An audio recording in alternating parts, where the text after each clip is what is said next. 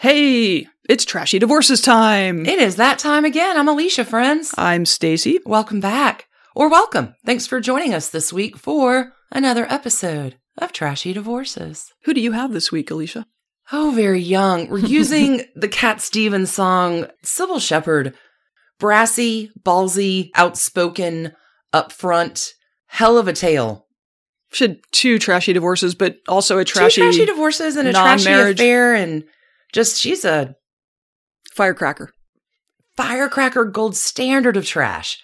And this week, Stacey, you're bringing us the tale of I have uh, Mandy Moore's six-year marriage to Ryan Adams, and what happened, and what happened after. Yeah.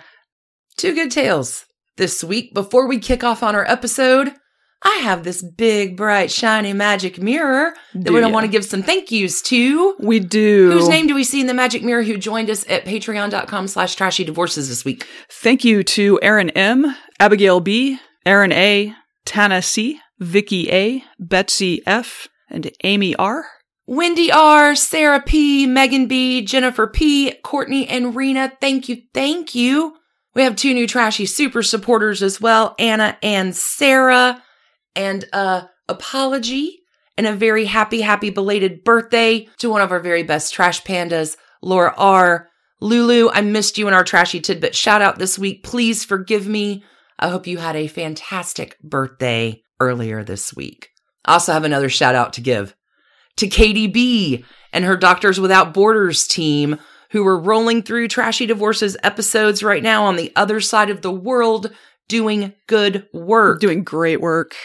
Big trashy love to you, Katie B and Doctors Without Borders and Lulu and all of our patrons and you, Sunday listener. Thanks for coming on back for another trashy episode. And with that, I think it's time to go, go, go.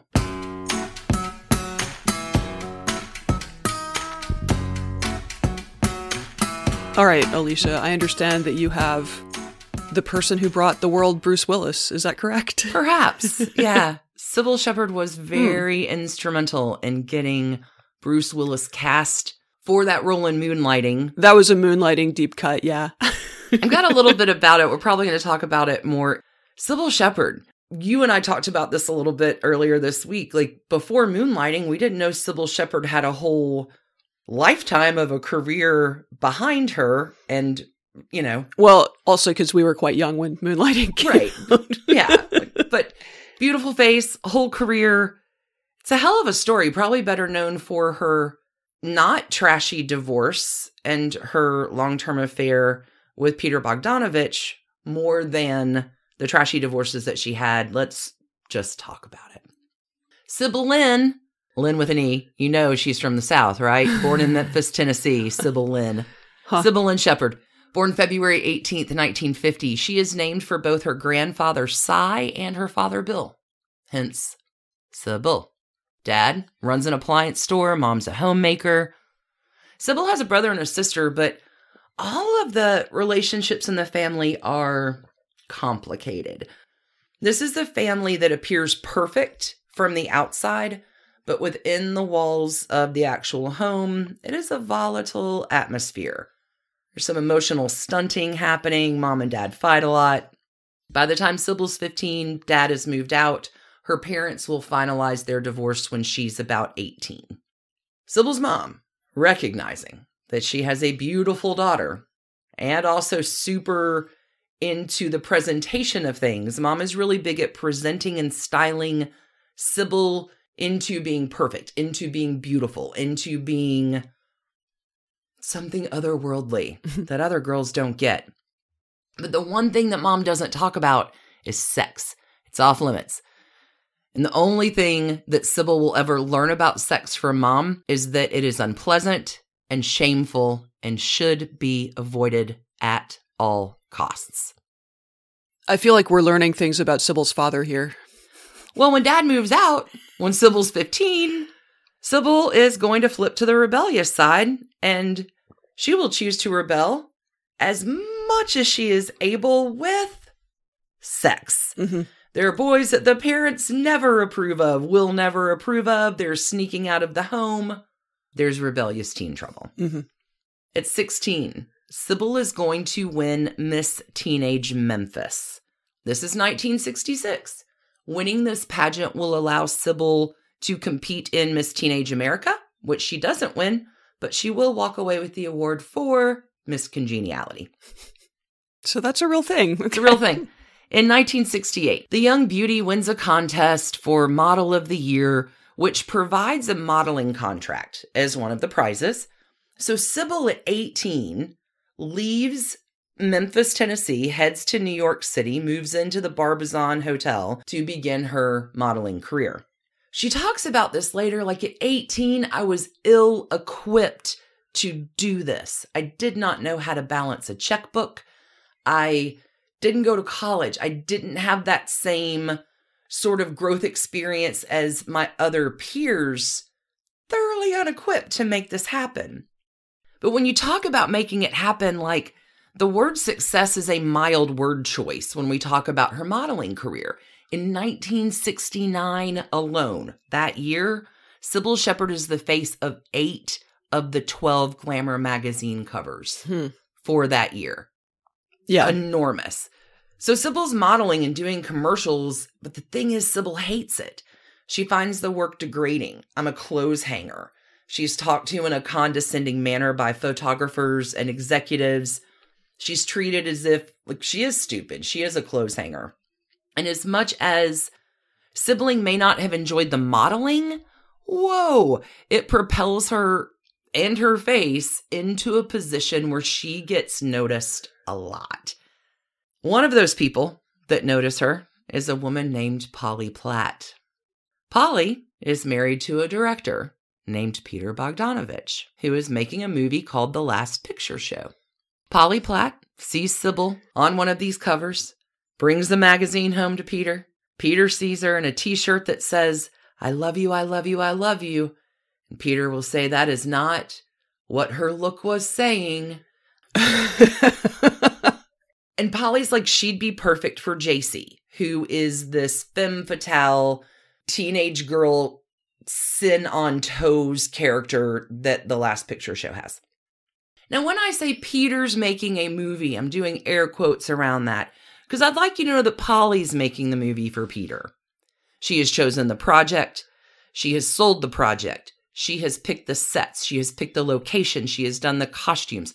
Polly's uncredited for all of this, but I need you to know that Polly Platt is the driving force behind the last picture show being made. Seems fair. So, backing up a little bit, by the end of the 1960s, Peter and Polly are a force together within movies, but the marriage is not on great terms. They've been married about six years at this point, and there's a lot of dissatisfaction in the personal relationship with Peter and Polly.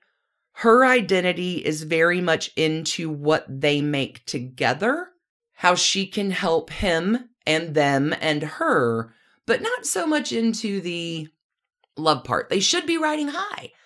They have a young child. Polly is pregnant again.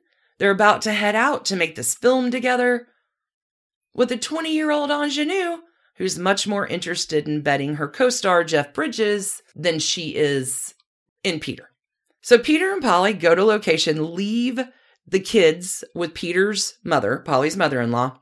And there's one weekend, Jeff Bridges is away from the set, and somehow the thing with Cybill and Peter begins. The set is described by Cybill as sexually charged. So it's obvious that Cybill and Peter had become lovers. Polly knows it when Peter comes back to their hotel room and says, I got these pecan patties for Cybill. They're her favorite. That's when it hits her. Like she knows, Mm-hmm. oh hell, Right. it's happening.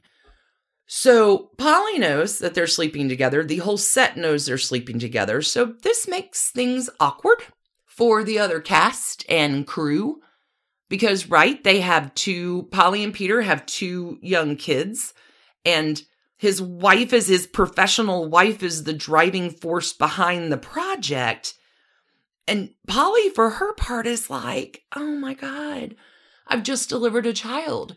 I'm still bleeding. I cannot compete with this 20 year old hmm sin Yeah. on toes. And also, this is my project too. Right.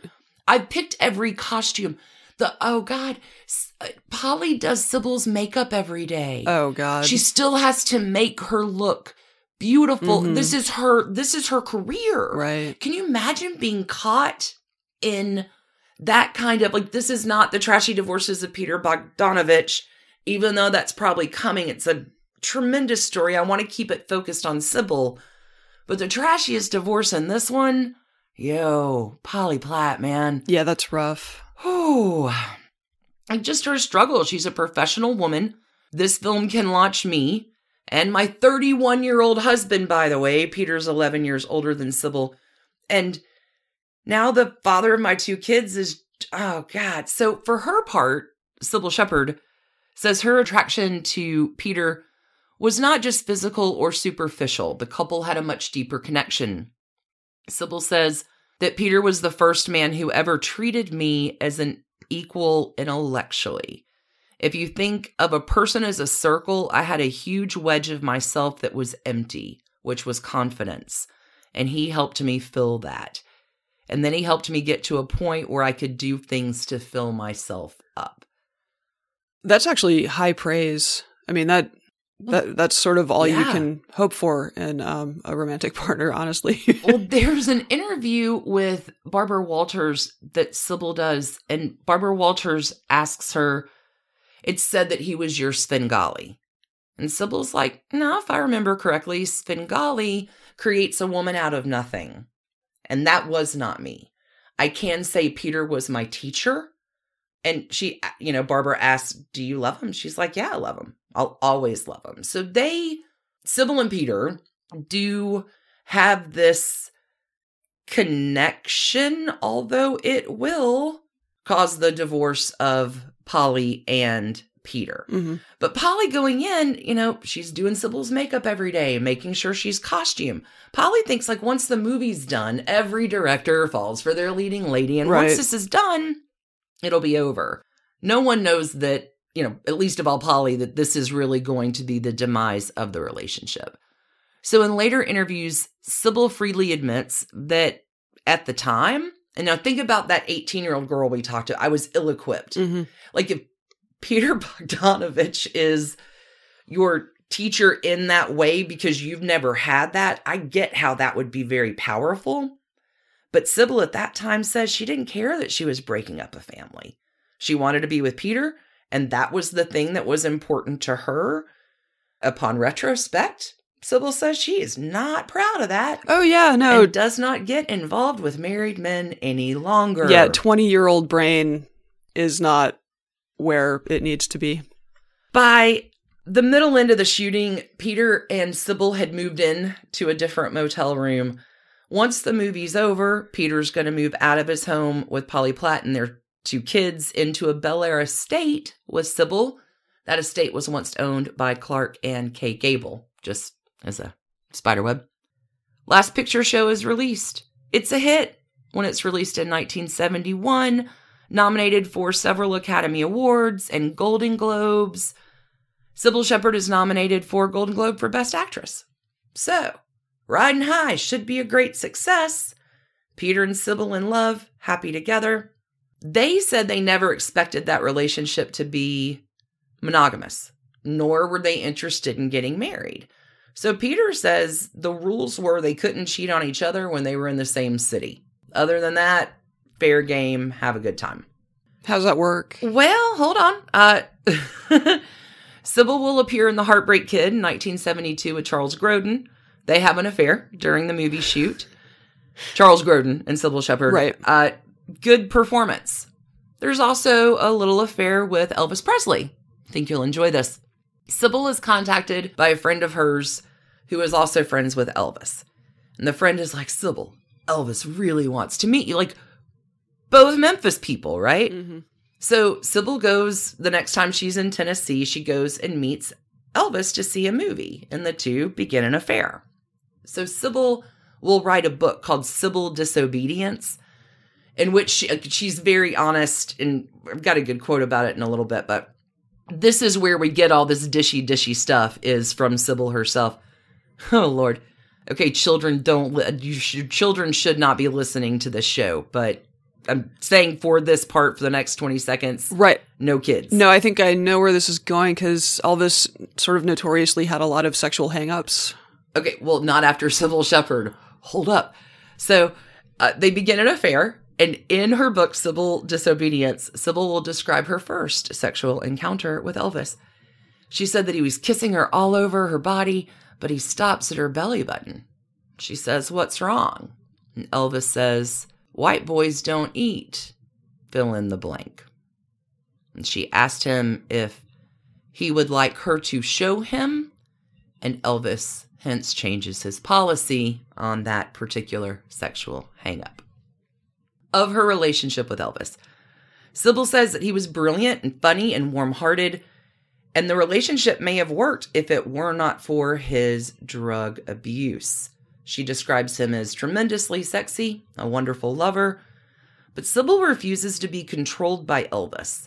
So he one time sends one of his guys to pick her up, and the guy's like, Elvis likes his ladies to dress in a certain way, so he'd like to take you shopping.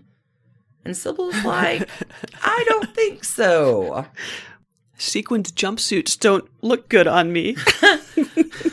During a weekend in Las Vegas, Cybill really loses a lot of her fondness, esteem for Elvis when she actually realizes how much he is relying on drugs and alcohol.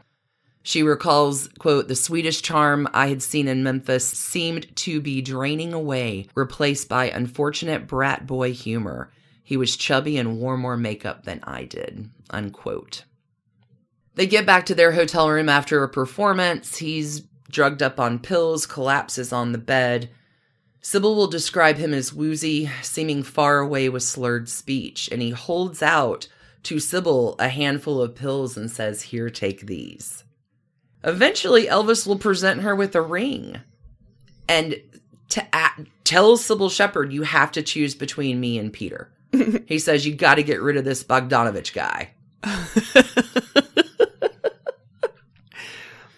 Cybill chose Peter. yeah, because the yeah the drug addicted man child. Cybill will later say she feels terrible when she learns of Elvis's death. I don't know whether he was heartbroken or not when I left, and that bothers me. I did have the feeling he needed someone to rescue him, though. I don't think his kind of fame is survivable. That's pretty apt. Cybill and Peter's career kind of hit a rough patch in between 73 75 because they're the couple that America loves to hate. What? You left your wife and your two And your kids? babies, and yeah. Now you're just shacking up with this blonde ingenue Yeah. that's a. Okay. Gorgeous model actress. Yeah. Well, and both Peter and Cybill will admit that their behavior during that time was obnoxious and arrogant. They did flaunt their relationship, they acted superior, they were always in the spotlight. Fun fact Peter and Cybill are the first unmarried couple on the cover of People magazine that ever happened. Hmm. I know. In that article, they talked about how much sexier it was to live together than to be married, which in the early 70s is quite shocking to people at the time to Quite. read in just your grocery store publication. Quite an opinion for Middle America. Not only does America love to hate this couple, Hollywood is taking great pleasure in the downfall of their careers. So, Cybill Shepherd is in Taxi Driver in 1976. She gets good reviews, but her public image is done. She's all but blacklisted in Hollywood and was told by more than one agent that she'd never work in the movies again. Wow. Mm-hmm. Cybill says her relationship does finally end with Peter after several happy years together because Cybill gets baby fever and Peter decides he does not want to have another kid. So the two split.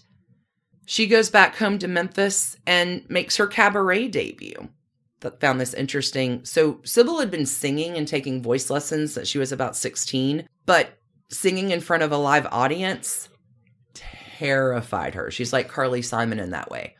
I can sing like a bird, but put me in front of people. Cybill had to go to therapy to overcome her fear of singing. Okay. after the fallout with Peter, she's devastated. Cybill will go through a series of unhealthy affairs and one night stands. On one of those, she will become pregnant. And as much as she wanted to have a child with Peter, in this case, she did choose to have an abortion, which puts her at just an emotional low, right?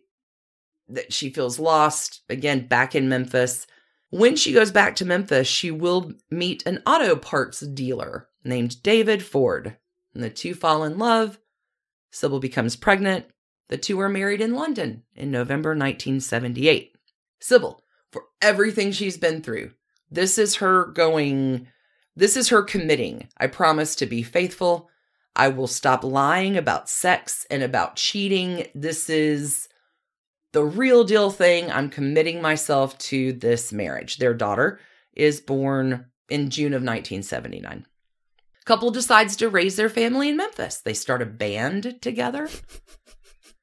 they travel around, they perform in nightclubs and jazz bars. They do dinner theater, cabaret. The regular Sonny and Cher over there. I mean, that's when you've been blacklisted by Hollywood. Yeah. Let me get married, let me have a baby, let me make some like let me Mhm. do what I love to do. Different kind of showbiz. This cabaret thing, right?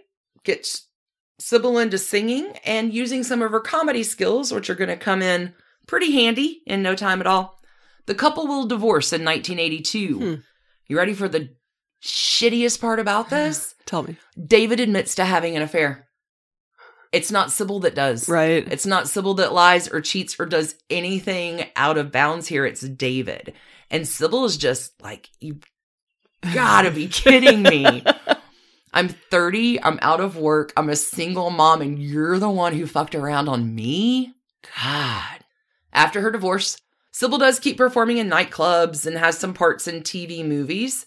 She does fulfill her sexual curiosity of a threesome. She does this with two stuntmen. Oh, there's an affair. Well, I'm not going to say affair. Uh, with Don Johnson on the. This is just a Mm-hmm. trashy divorces Walk down- Spiderweb alum Memory lane. Yeah. reunion orgy of Well, some kind. Don Johnson was some kind of sex god, right? Oh yeah. So they're on the Long Hot Summer film together, and so there's some intense on-set flirting, and the two have an encounter. Cybill writes of this. It was like wolfing down a candy bar when you're starving. Fast, furious, intense, and it was all over in five minutes. Somehow we never got around to another five minutes. Interesting. All right. Let's talk about moonlighting for just a minute because in 1984, Cybill gets a call from director Glenn Gordon Caron. I've got a script for you. I don't think I realized that moonlighting kind of represented a comeback for her. Oh, so much of a Okay. comeback, which was why her model turned detective show, like it's kind of uh, Carole Lombard is one of her idols, and she has always wanted to do comedy. Cybill has, and she gets the script for Moonlighting, and it reminds her of all those classic screwball comedies that she had studied all those years ago with Peter Bogdanovich, right? She refers to Moonlighting as a Hawksian comedy, Howard Hawks, and Cybill agrees to do Moonlighting as long as she has casting approval for her co star. Now, the script will describe David Addison, Bruce Willis's character, as emotionally adolescent, cocky and sexually aggressive, whose humor and charm ameliorate his behavior and language. She needs there to be chemistry. There was. Oh, yeah. Apparently, it had been a long day of seeing candidates in the conference room. And so, this unknown bartender with a receding hairline walks in in an army fatigue jacket, several earrings. And Cybill says there was a careless, desultory way he walked around the Mhm. big table. His eyes were crinkled and his lips pressed into a mocking smile, a composite of what it was to become the signature David Addison smirk. His name was Bruce Willis. As soon as he left, Cybill leans over to Glenn Caron and says, He's the one. That's the guy. And the network brass doesn't want to cast him. Okay, okay, we'll do a screen test. And just before they're about to do the scene, the camera's rolling, Bruce will look at Cybill with what she called a perfect satisfaction and said, I can't concentrate. You're too beautiful. ABC's done. He's cast. Uh-huh. So uh-huh. that show does last. It's tumultuous. We'll talk. I mean, again, not part of the trashy divorces. The next marriage for Cybill happens during the course of moonlighting. She begins a romance with Hollywood chiropractor Bruce Oppenheim. She had been seeing him to deal with her migraine headaches. Cybill becomes pregnant with twins at the age of 37. Cybill and Bruce marry March 1st, 1987. This is in the height of moonlighting, y'all. There's a lot going on, a lot of kids, a lot of work. Fourth season of moonlighting, those twins are born, and then the marriage kind of done. They split in February 1989. Two years over and out. They have an hmm. ugly and contentious divorce. Oppenheim will go on to marry Three's Company actress Jenilee Harrison in 1993, and they are still happily married. Congrats. So, a number of years later, this ex husband will try to stop her publication of that book, Cybill Disobedience. He threatens legal action if she writes about him or the twins. And he tells American Magazine, I don't want my kids teased because other children are talking about their mother's raunchy sex life. It's too disgusting. Oppenheim's attempt to block the book's publication will fail. Cybill Disobedience was published in April of 2000, and she does talk about her raunchy sex life. Clearly. hmm In a review in the New York Daily News, they said, Nobody kisses and tells like Cybill Shepherd. Sounds about right, to be honest. Cybill will say, People ask me how I feel about my children reading about my sex life in my book. The fact is, they've always been reading about my sex life in the tabloids. She says she's deeply proud of her book. It does become a bestseller, makes her more than a million bucks. She'll continue, There isn't a word there that I didn't weigh and try to be more honest and truthful. I believe that book revived my reputation to a certain extent. I was hardest on myself. Hmm. Moonlighting does end. Cybill says she's proud of having discovered Bruce Willis and the success that came after his role for him on the show. There are a few more movies, chances are, with Ryan O'Neal and Robert Downey Jr. Oh, my favorite, Mary Stuart Masterson. she reprises her role of JC in Texasville. I mean, there's other things. What else is happening? She does Cybill. We'll follow up more on this with Trashy Tidbits because there's a thing with Les Moonves and the sabotage of the show and all that stuff. But Mm, that's kind of the end of Cybill's trashy divorces. Good lord. I, I kind of dig her. She's long been an outspoken supporter of abortion rights, and long before it was popular to do so, Cybill's been an advocate for LGBTQ, the community, and marriage equality. She considers herself a proud radical feminist. Sex education is essential, and sex should be openly discussed instead of kept secret and shameful like She was raised. she was raised. hmm After writing her biography, she was interviewed on The Larry King Show, and he asked her why she did speak so openly about her sex life. And she replied in part Sexual pleasure is a radical political concept. Women's sexual pleasure, particularly, and that's why it was so important for me to be honest and talk about it in my book. So I could talk about how I became a radical feminist and became politicized. Here's the thing you don't know Cybill's older sister, Terry, was a lesbian. So Cybill, her whole life is very affected by how her sister had to hide her own sexuality because it is not accepted to be gay in the South in the 60s or 70s, 80s. And I mean, it's not safe. It's not accepted. It's not safe. It's it's dangerous. Cybill has been honored by GLAAD with the Golden Gate Award in 2010, as well as the Trevor Project Champion Award in 2019. It's a lovely little tie on here. 2019 is also a special year for Cybill because Cybill's TV writer daughter Ariel will marry her fashion designer partner Eliza at a beautiful wedding ceremony in California, and Cybill is a very proud mother of the bride. Lovely. I love it. It was really a very pretty wedding. It was very well done. The pictures were nice. so, Cybill has had long term relationships and engagements, but not married. she says her reduced libido that comes with menopause is a blessing to her. Mm-hmm. Because it has given her more control now that her sexual drive is not so strong, causing her to make bad decisions. Which is what our podcast is about. Cybill turned 71 in February. Well, Still going strong, loving her role as a mom and a grandmother, and feeling fulfilled in this role as advocate for causes that she feels strongly about, and enjoying her continued career, brassy and honest and brave and evolved. Cybill Shepherd. all right. That was a journey. That was a real journey.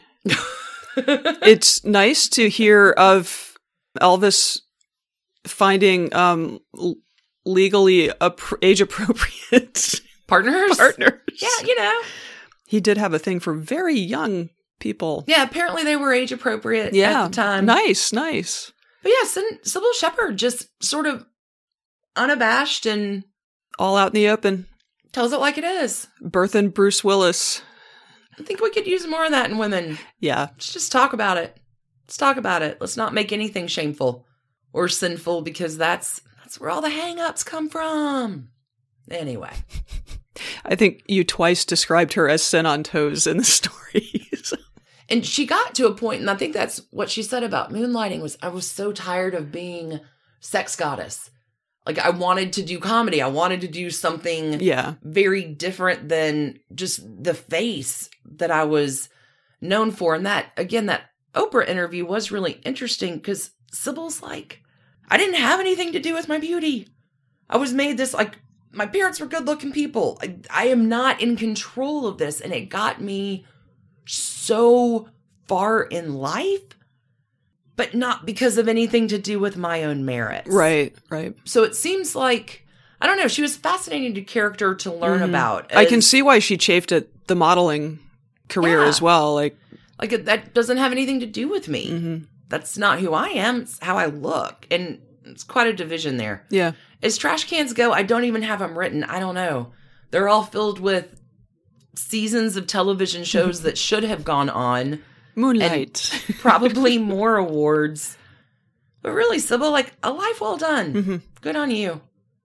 Cool. Halos, maybe?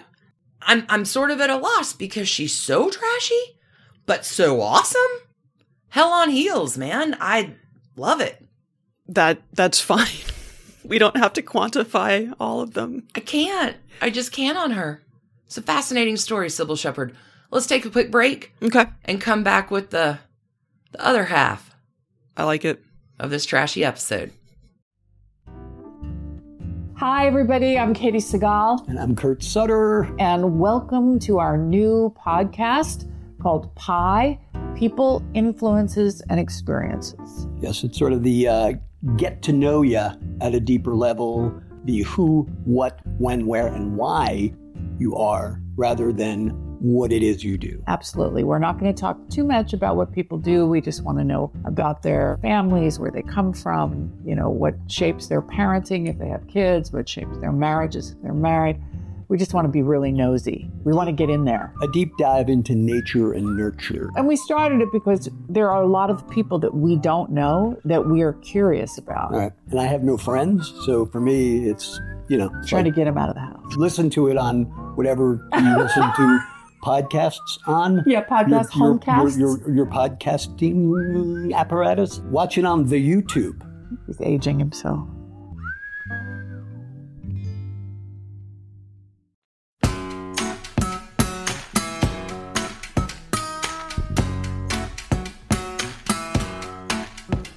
So, Stacy, you're bringing us the divorce saga today of the newly liberated Queen of Nice. Yes. I guess not newly liberated, but certainly um, somebody who washed her hands of it and got right back into things. So this is this is a decidedly ugh situation because things took a turn after their divorce. But this is singer and actress Mandy Moore, widely considered to be a all caps genuinely nice person. That's what I hear. That's what everyone says. Mhm. Like no one says mean things about her except her ex husband. Miss Congeniality. Mm-hmm. So uh, Mandy Moore got herself enthralled to a bad boy rock star Mm.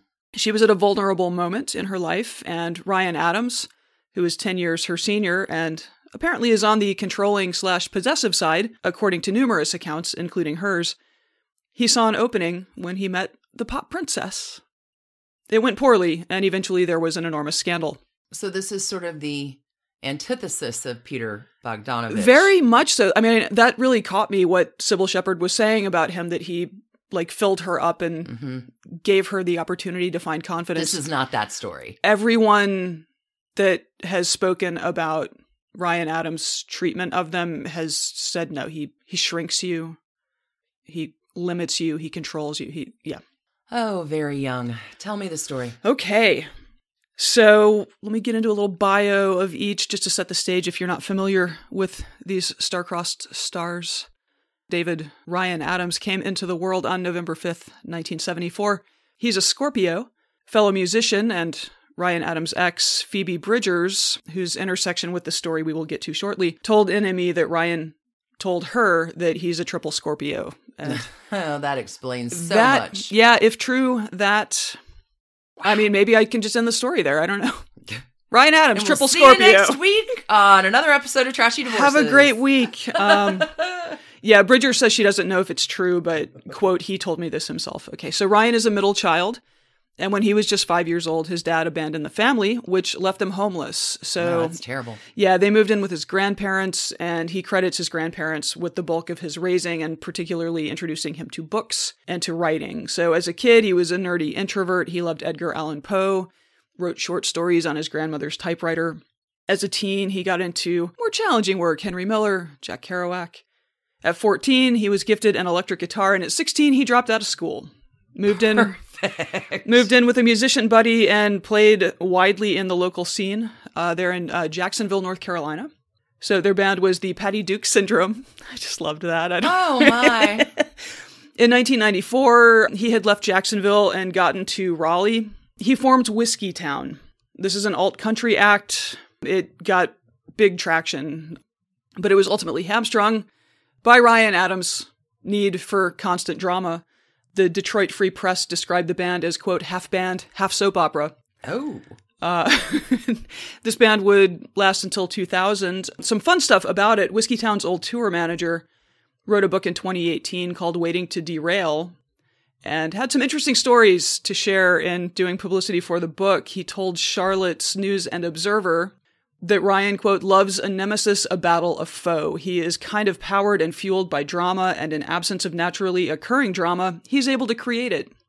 The entire soap opera aspect of Whiskeytown had nothing to do with his alcohol or drug intake. Ryan Adams is absolutely one of the smartest people I've met in my entire life, and he knows you get more press by fighting. He knows there's more press when you fire the entire band on stage four days before the tour is over. Even at a young age, he was very self aware and calculated, and it was part of his genius. Genius or assholery? Yes. Sorry. But by the time the band split, yeah, right? Let's just say he's a conflict intensive person. So by the time the band split, there were something like 20 ex members of Whiskey oh Town floating this around. episode of Whiskey Town. He would just routinely fire people. It was just a revolving door of Oh drama. and like the News and Observer interviewers, like, why did musicians keep agreeing to work with him? And- no idea. And the guy's like, "Well, when he's when he's good, he's great. Ah. like he's when he's like in a good mood, he's the best guy in the world." okay, so by the time the band broke up, he was living the dream in New York City. But in the aftermath of its demise, his girlfriend, um, her name was Amy, and she would get a song on his breakthrough album, left him too. He told The Guardian in 2011, quote, she's gone, the cats were gone, my attorney comes to the apartment with 300 bucks left from my contract and says you can't live here anymore, you have to go back to North Carolina. My buddy picked me up and I saw the city behind me getting smaller and it was like my dream was over. Mm, His dream was not, not over. over. That year, he released his breakthrough album Heartbreaker that included appearances from Emmylou Harris, Gillian Welch, David Rawlings, and more. Pitchfork called it, quote, an album of astonishing musical proficiency, complete honesty, and severe beauty. Mm.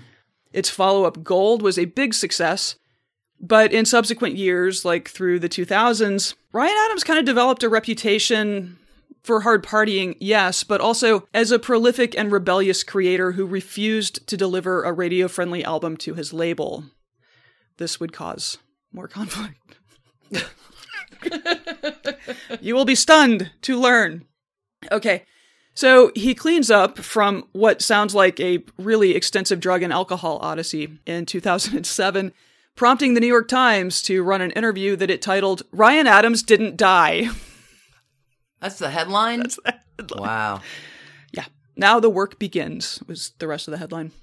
So he detailed the past few years of his life there. Without exaggerating, this is a quote, without exaggerating, it is a miracle I did not die. I snorted heroin a lot mm. with Coke. I did speedballs every day for years and took pills and then drank. And I don't mean a little bit, I always outdid everybody. Mm. In theory, in 07, a newly sober and perhaps toned down Ryan Adams emerges. And we're just going to park him here in the late 2000s, older, de- debatably wiser. And we're going to turn our attention to his future ex wife, Okay. the Queen of Nice. Amanda Leigh Moore, Mandy Moore, was born April 10, 1984. She's an Aries in Nashua, New Hampshire. When she was a baby, the family relocated to a suburb of Orlando. Her dad is a pilot and he was based there. Mandy was a precocious kid who was desperately interested in singing and acting, inspired by her maternal grandmother, who was a professional ballerina. Oh, wow. So as a kid, she's her parents get her acting and singing lessons. She's performing around Orlando before she was 10, like singing the national anthem at sports games and I think doing like little local theater commercial Awesome. shoots. Yeah.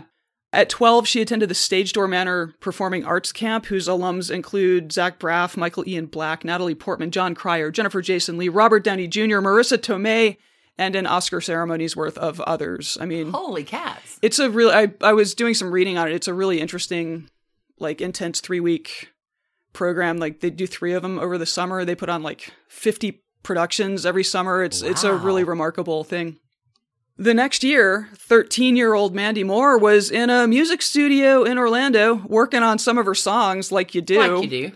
when the FedEx guy drops something off, hears her singing, and is like, "Hey, I know a guy at Epic Records. Can I Uh-uh. can I take your? Do you have something I can show him? Because you're great." And sure enough, at the age of 15 in 1999, Wow. Mandy Moore was touring with NSYNC and the Backstreet Boys and had a hit song, "Candy." 15 years old. Movie roles followed, co-starring in The Princess Diaries with Anne Hathaway. Uh, she starred in a Nicholas Sparks adaptation, which is like its own genre of film at this point. a Walk to Remember. From there, she was just everywhere and doing everything. There was more music, there were more movies, there were TV appearances. She was on Scrubs. She voiced a character on The Simpsons. Like it, it was, it was the dream. She's living the dream. Fantastic. More importantly, though, through all of this, she avoided the pitfalls that other stars were falling into. She was close with her family. She was a middle child. She had an older and a younger brother. Everybody just kept her really grounded, even through this weird blizzard of fame. How did she get hooked up with him? I'll tell you. Okay, so on a family Christmas vacation when she was 23 years old, probably 07, I'm guessing, she put herself to work setting up a laptop for her mother and discovered a draft email that was addressed to her. And she was like, Why is my mom emailing me? And why is it a draft? And anyway, so here is how Glamour Magazine's Jessica Radloff uh, described this situation in a 2018 profile. When Moore was 23, her mother left her father after 30 years of marriage for a woman. Moore discovered the relationship by accident during a Christmas trip to North Carolina. oh my. In a plot twist worthy of This Is Us, while setting up a laptop for her mom, she saw an email. Okay. So the email, Mandy Moore says, quote, it was basically her telling us how she had fallen in love with a friend and was going to leave dad. It was the family's last vacation together.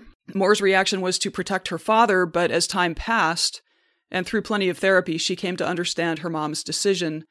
Quote, At the time, I was left with no choice but to compartmentalize what was happening, she says. Now everyone is in a much better space and they're with the people that are better suited for them. All of that is a very happy ending, but it didn't come without real struggle. Sure.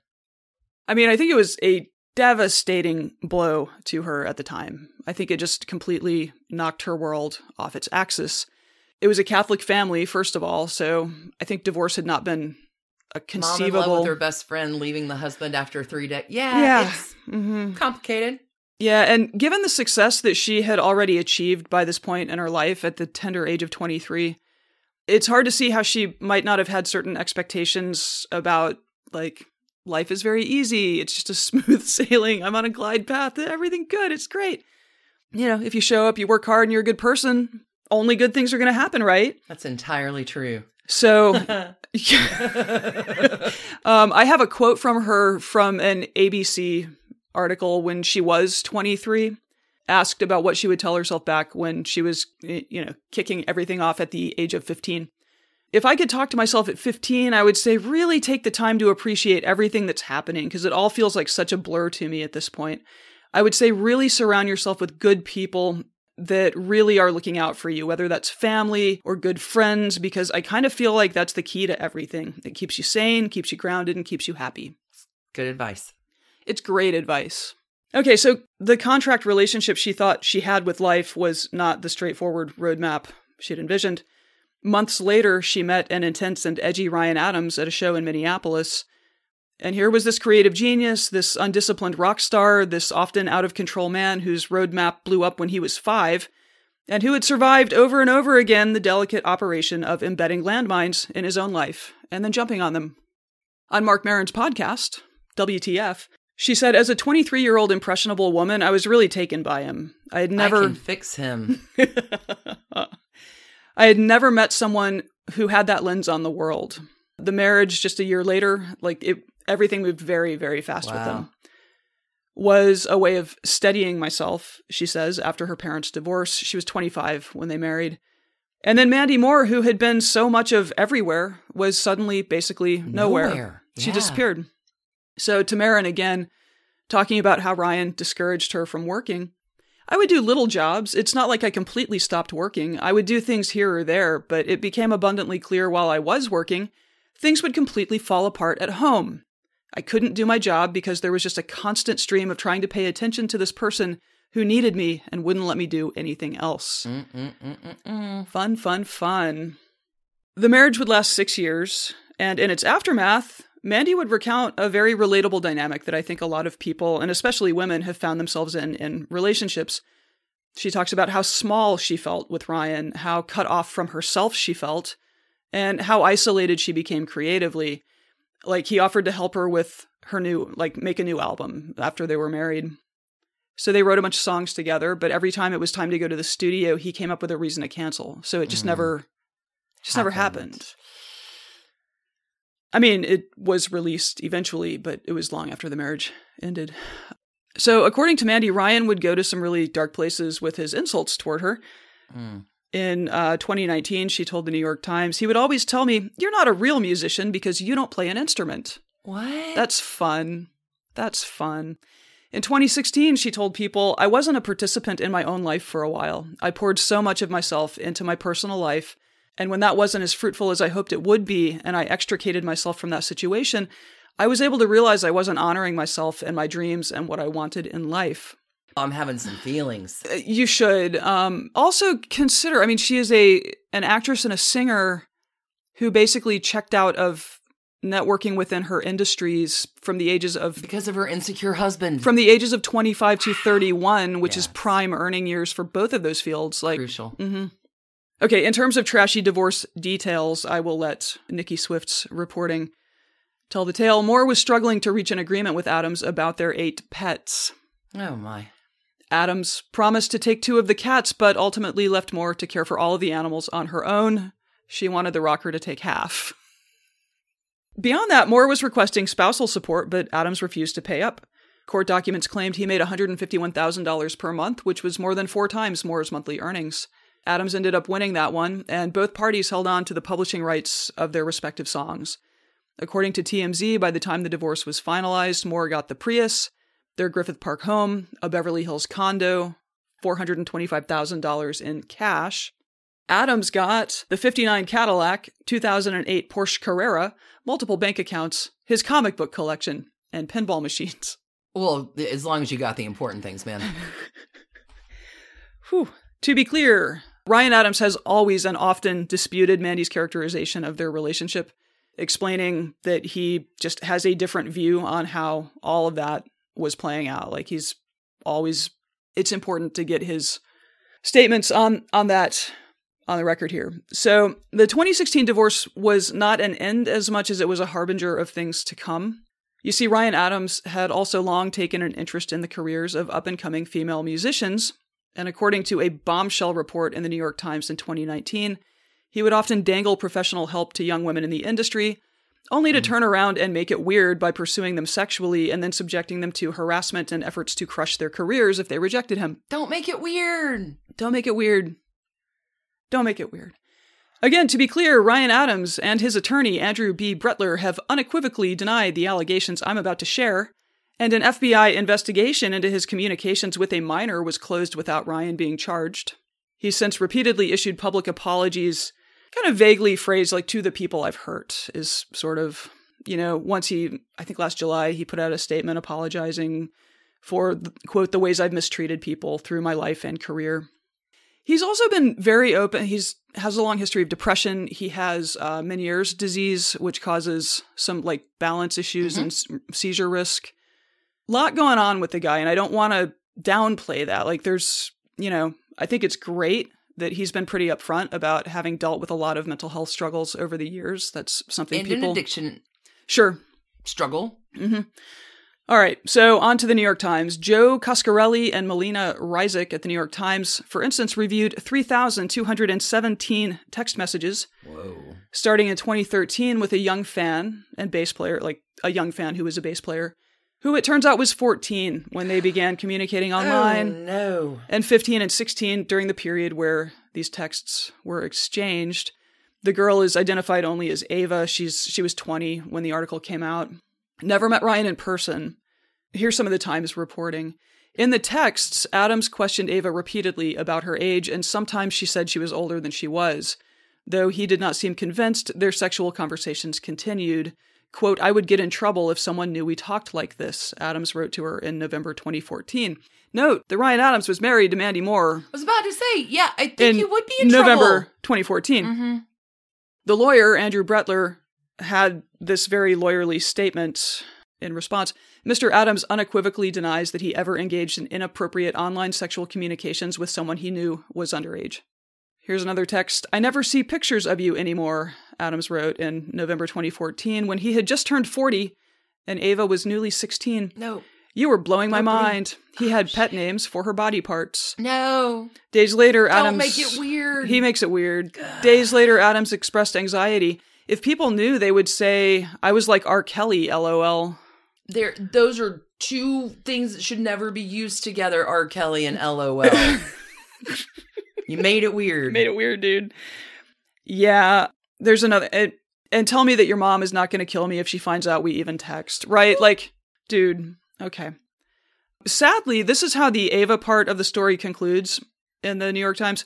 But for Ava, the idea that she would be objectified or have to sleep with people to get ahead just totally put me off the whole idea of being a musician, she said. Mm. She never played another gig. And this is why sexual harassment is bad. Just chase women out of whole industries. Okay. Also in 2014, Ryan invited 20 year old Phoebe Bridgers mm-hmm. to his Pax Am studio one night where she played a song and he invited her to come back and record with him. This led to some flirty texts, again, married at this point, which launched a fast but brief romance between the two, with Ryan talking about marriage within a week. Remember, he and Mandy Moore were married basically a year after they met. He moves fast.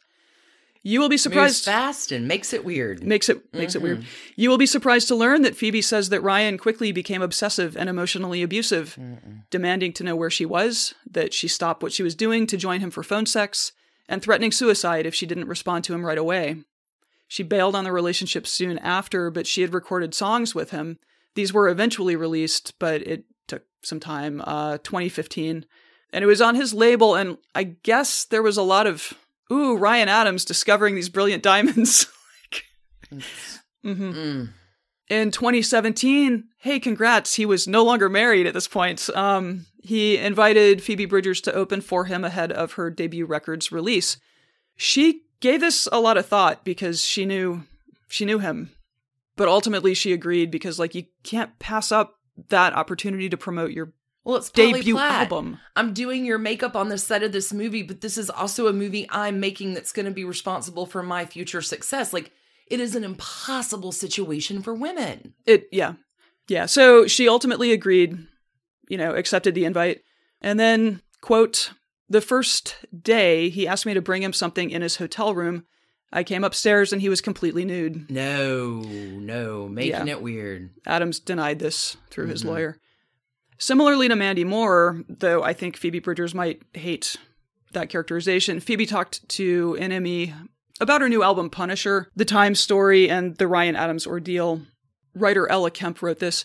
Over the years, Bridgers has spoken of her tendency to over apologize for herself and shrink to the size of the man telling her what she's worth. Mm. I definitely feel a lot less apologetic now, she says today. The Times says that two other singer songwriters described a similar pattern with him, as well as singer songwriter Courtney Jaye.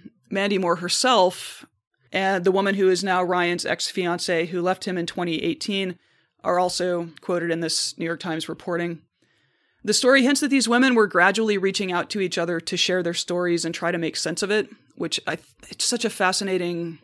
Social media is facilitating this, and it really made me think of the Marilyn Manson story you mm-hmm. told the other week. It's a weird way to build a cohort. It really, really is. It it is yeah. For his part, Ryan has not really reacted well to instances where Mandy Moore has talked about him in the press, taking to social media to try to shame her. So, after the 2018 Glamour article, where she said, I couldn't control what happened to my immediate family, but I could control starting my own, not the smartest decision, I didn't choose the right person. He really did not appreciate that. Responding to a tweet posted by Perez Hilton that highlighted those comments, Adams quipped, She didn't like the Melvins or Blade Runner, doomed from the start. If only I could remember the start, lol. The musician then remarked in a since deleted tweet that he was so high on painkillers that he didn't remember his wedding day. Quote, When someone told me we got married, I thought they were joking. Then I realized how many painkillers I was taking. Honestly, there weren't enough to numb the shock. And then he wrote Golly Goops with too many O's. Okay. This incident caused his fans a lot of distress. There, people were really genuinely worried about like what was happening with him as this Twitter thread was happening. He would also say on Twitter, sometimes you get stuck to the spiritual equivalent of a soggy piece of cardboard. Nice guy. I am pleased to report that Mandy Moore jump-started her career just like right after divorcing him, landing her meaty role as the family matriarch Rebecca Pearson on NBC's This Is Us. She has received a Golden Globe nomination for that role. She's also been in several films in the last few years, and on March 6th, 2020, just before the world ended, she did put out that album. No tour, obviously, because of the pandemic, but Sure, good on her. I assume she plans to. Yeah, the Silver Landings, it was favorably reviewed. She has remarried to musician Taylor Goldsmith, and it seems like this is the, the right one. Their first baby was born just last month, so happy Oh, birthday, congratulations. little guy. I feel like this one is pretty diabolically trashy, this story. I'm going to give it eight trash cans for the number of cats that Ryan and Mandy had when they split up, when Ryan promised to take two, she wanted him to take four, and in the end, he took zero. In spite of being a cat rescuer, he is he is he has three now. Um, anyway, unlike the cats, though, these trash cans are non-transferable, and Mandy Moore gets eight happy halos, There you go. probably for her menagerie of cats that she got stuck with in the divorce. That was a ride. It was a ride. It was a ride. Thanks for that story. Yeah. And that's Trashy Divorces, making it weird for another week. I mean, thanks everybody for yeah. tuning in. That's a lot. But hey, if you haven't checked out Phoebe Bridgers' Punisher, super, Good album. Super good album. Super yeah. good album. Yeah. All right. Well, that's that's it for me. Thanks everybody for tuning in and listening. We have got another fresh set of Trash Candy episodes coming for you next Sunday. If you need more Trash Candy in the meantime, you can always find us at patreon.com slash trashy divorces. We are continuing our Heiresses series this week with Consuelo Vanderbilt. Gonna be a lot of fun. We got spider webs and tidbits as usual. Thanks, y'all, so much for tuning in. Until we talk to you next week. Wash your hands. Oh, so much hand washing. Double mask up. Mm-hmm. Yeah, and then just keep the heart trashy, as trashy as you can. Clean hands, trashy heart, Shell. Bye. Bye. And thanks to you for listening. Trashy Divorces is a Hemlock Creatives production, created and produced right here in Atlanta, Georgia by us, Stacy and Alicia, with a little research and writing help from the brilliant Melissa O. Our art is by Sydney V. Smith. That's Sydney V. Smith at carbonmade.com. And our music is used with permission of Ratsy.